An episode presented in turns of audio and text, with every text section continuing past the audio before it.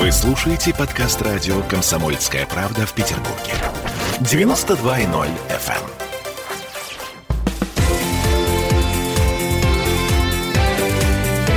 Картина недели. Это мы вернулись в петербургскую студию радио «Комсомольская правда». Я Дмитрий Делинский. Я Ольга Маркина. Ректор гуманитарного университета профсоюзов Александр Записоцкий с нами. Подводим некоторые информационные итоги уходящей недели. Значит, на этой неделе украинская оппозиция начала процедуру импичмента Владимира Зеленского. Э, с одной стороны, он был надеждой страны, надеждой всех прогрессивных сил в нашей братской республике. Недолго а... длилась. Два года. Да, это Все музыка. Это. Смотрите, это внутренние украинские разборки, ну, такие немножко показательные разборки, в том числе для нашей страны. У соседей наших украинцев есть реально оппозиционные властям телеканалы. Три телеканала. Да.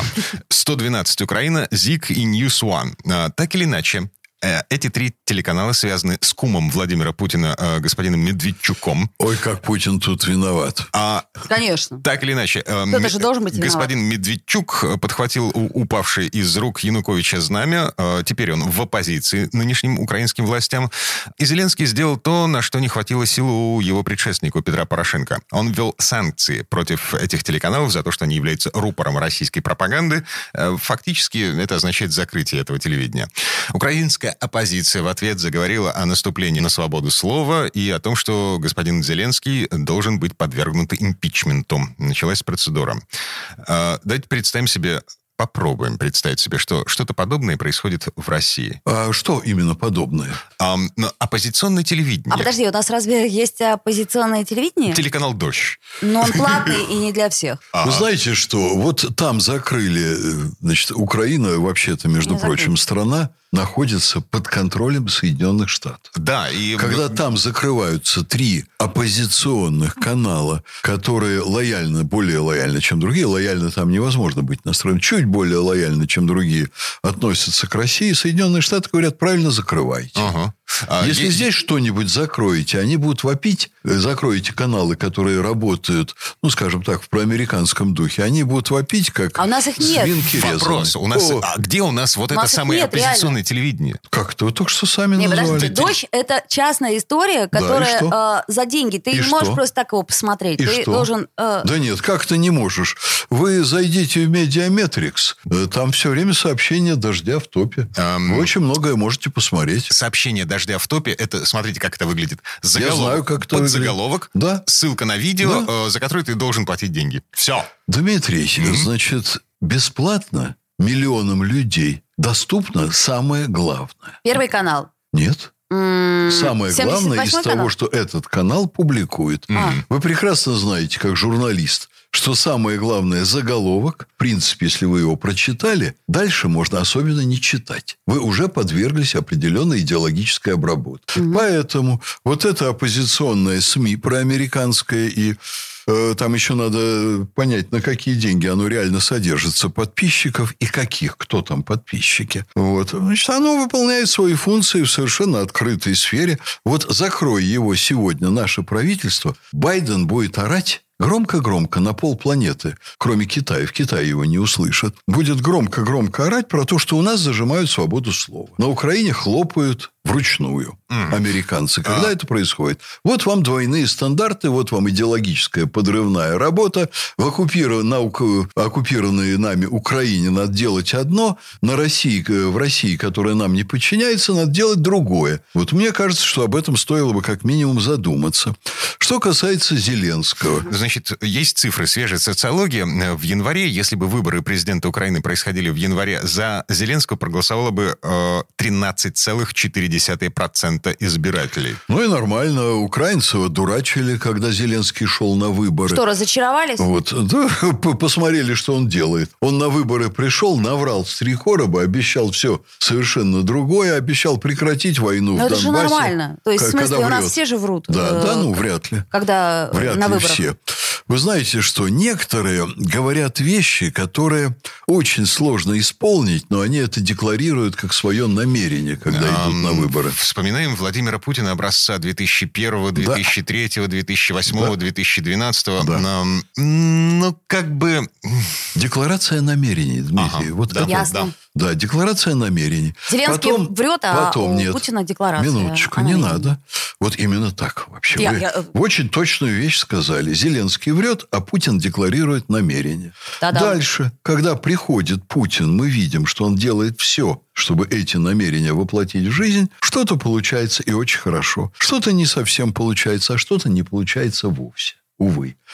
Приходит Зеленский и все время шаг за шагом на протяжении двух лет делает нечто противоположное тому, что он обещал. Вот Украина вообще-то его выбрала, потому что поддалась обаянию образа телевизионного, который он создал в фильме. Он милый. Да, образа милого, порядочного, очень обаятельного человека, который стал президентом и стал вдруг себя вести нормально, честно и порядочно. Вот. Ну, а на партия это... так и называется, которая привела его к власти. «Слуга народа». Да, «Слуга народа». Да. Вот а... он это пообещал. Вообще все его обещания были пронизаны быть президентом всей Украины. И Западной Украины, и Восточной Украины, и говорящих по-украински, и говорящих по-русски. А руководили им и выдвигали его в президенты люди, говорящие по-английски. Вот. И сразу было ясно, что это фейковый президент, что это определенный трюк, что э, этот самый Порошенко надоел, ему никто не верит, видят, что он ведет страну не туда. А теперь и Зеленский надоел. Вот. Порошенко надоел, Зеленский Очень надоел следующий очень, тоже надоест. Очень понадеялись на то, что Зеленский приходит нормальный человек. В этом был фейк весь. Э, смысл его, так сказать, фабрикации. Фейковый президент,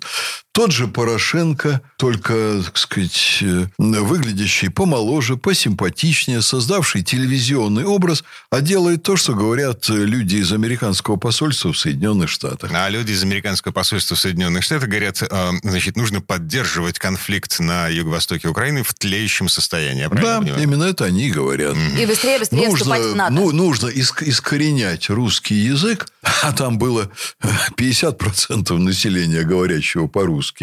Вот. Сейчас 30% по их статистике людей, которые считают русский язык своим, после того, как значит, Крым ушел, после того, как Донбасс ушел, и после того, как огромное количество населения уехало кто в Россию, кто на Запад. А я думаю, что еще, если лет 10 вот это значит, американское э, влияние там продлится, то Украина реально будет совершенно другой страной. Ну, что-то вроде Косово, так примерно. Так подождите, а импичмент возможен или нет? Нет, конечно. А, то есть это все так, пш, конечно, как обычно. Конечно, никакого импичмента невозможно. Американцы крепко держат власть.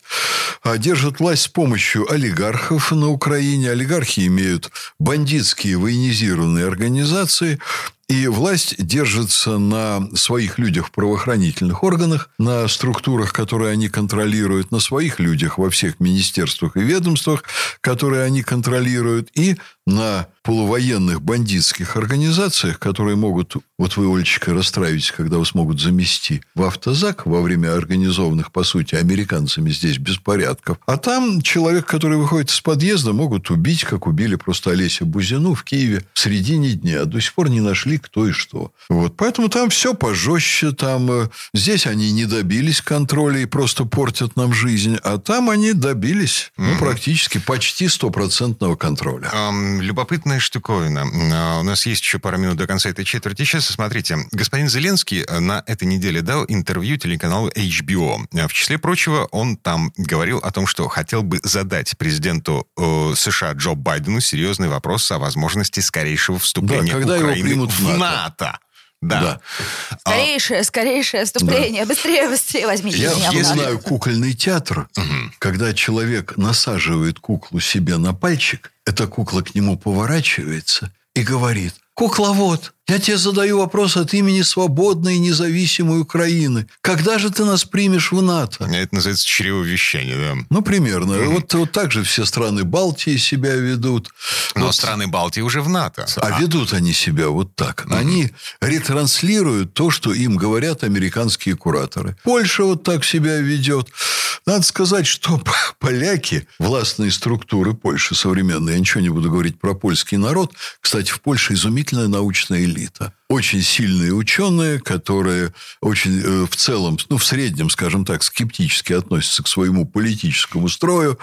Вот, и очень интересно в науке работают, делают очень интересно. Очень сильная наука в Польше. Да, мне тоже вот. понравилось. А власти совершенно люди такие прагматичные. Вот за что мне лично заплатят, вот то я и буду делать. Значит, хорошо там лежать под американцами. Ну, вот то же самое, кстати, и на Украине.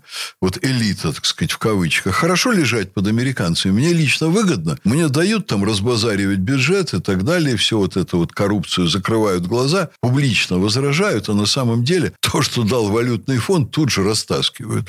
Хорошо, будем вот так. Будет выгоднее под какой-нибудь другой страной лежать. Будем лежать под другой страной. Вот, вот это и позиция, так сказать, позиция украинских лидеров, это и позиция польских лидеров, это и позиция лидеров Балтии. Ну, что тут, так сказать, мы пока на это повлиять не можем. Там есть еще один любопытный момент. Вряд ли в НАТО возьмут страну с э, территориальным спором. Так он же как раз и надеется, насколько я понимаю, на помощь Вашингтона а, в сложной ситуации Крыму и, так сказать, э, на юго-востоке страны. Вот в чем ужас. Да. Да я не вижу тут ужаса, понимаете. Нам надо здесь у себя в своих делах наводить порядок, чтобы мы не стали Украиной и чтобы у нас не происходило то, что происходит у них. Понятно. Или в странах Дай Балтии. бог э, Зеленскому, так сказать, э, здоровья и всего самого хорошего. Это я к тому, чтобы паузу сделать. Эм, вернемся в эту студию буквально через пару минут. Я не знаю насчет его здоровья. Дай бог Украине президента, который ее выведет из той пропасти, куда она свалилась. Эм, вернемся совсем-совсем скоро. Картина недели.